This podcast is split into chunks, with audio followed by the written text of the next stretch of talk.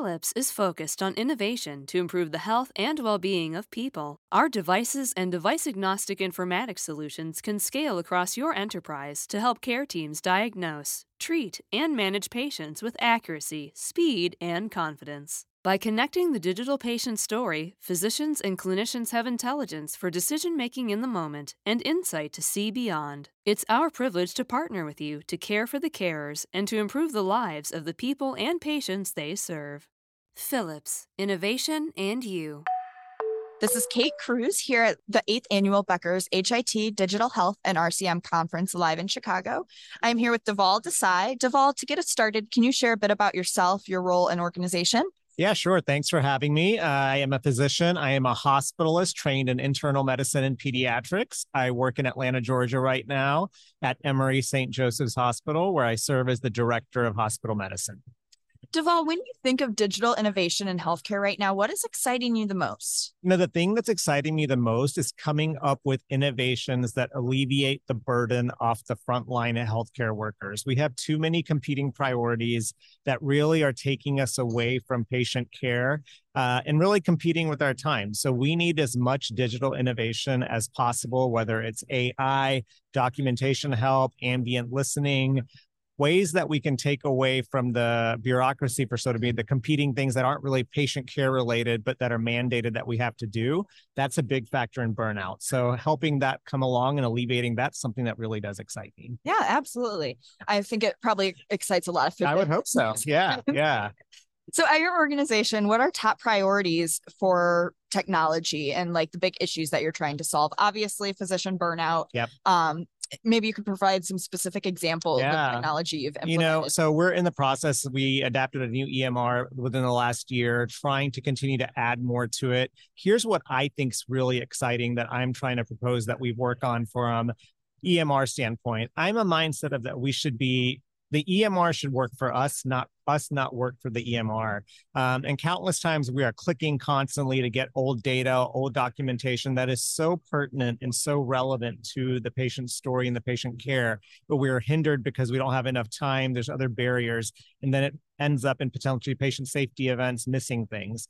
What I'm excited about and hopefully going to be trying in the next six months is using A I as a redaction platform to help us efficiently redact old documentation to really get the high yield information we need to better take care of the patients. Um, other than that, ambient listening to help alleviate documentation concerns, that is a big project for us. And I think we're going to keep growing on that. Yeah, absolutely. Those are some great examples. Yeah. Thank you for sharing. Absolutely. What is a piece of advice you'd give to healthcare leaders today regarding digital innovation? Yeah, I think the main big thing is we need to involve the frontline. We want to listen to the frontline. It is so easy, such as being at this conference today with you, getting these grand ideas and these grand products that are out there, but without getting buy-in and the input of how it affects and how it will really work on the frontline, we're not going to be effective. And I've seen countless times, this probably happens in many institutions, in many workplaces. So that is one thing we always want to do. Frontline, irrespective of leadership, frontline employee, how they're going to work with it and hear their perspective. Yeah, absolutely. That is great advice. Thank you. Um, looking into the future, you know, a few years from now, what do you think will be some of the most significant changes in healthcare delivery and operations? You know, I think there's going to be a lot more virtual types of setups, whether it's telehealth, hospital at home, whether when you're in the hospital, you're going to have somebody remotely watching you or some type of A I platform remotely watching you. I think there's going to be a lot more digital innovation into our workforce, whether I don't like to use the word replacing our workforce, but amplifying our workforce in order to better take care of the patient.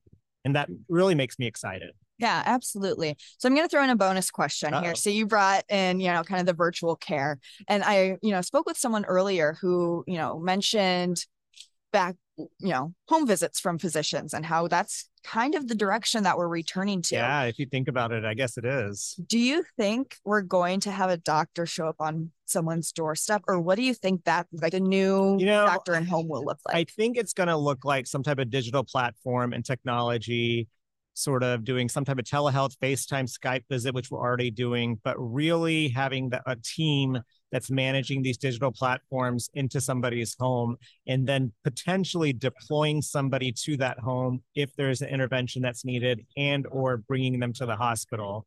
you know, it's funny you mentioned the home visits by physicians. I think we're we're kind of the pendulum swinging where we need to go back to, we want to keep patients out of the hospital. We know it's very costly for everybody. And if we can manage more outside of the hospital, we should. Um, so I think, and we're not going back to the classic old school home visits, but I think there's going to be a very much modeled approach where we mix the two in with virtual and digital technology. Thank you for answering my bonus Absolutely. question. Well, Dhaval, it's been a pleasure speaking with you today. Absolutely. As we wrap up, is there anything else that you want our listeners to know? You know, I'm passionate about wellness for our frontline workers, all healthcare workers. You know, digital technology should be making wellness a priority, making it over our wellness and our joy in our job higher. And I hope that we can continue to message that to all of the healthcare I T leaders out there. Fantastic. That is a great note to end this on. It's been a pleasure speaking with you, you today. Too. Thanks for having Thank me. Thank you. It's so important for leaders at the top of organizations to keep learning, stay sharp, grow their networks. To help our audience better do this in a more simplified, personalized, and meaningful way, Becker's Healthcare has launched My B H C. It's your trusted Becker's Healthcare experience and more, with content, connections, events, and learning opportunities. Join the community free of charge at w w w dot my dot beckers hospital review dot com, and we'll see you there.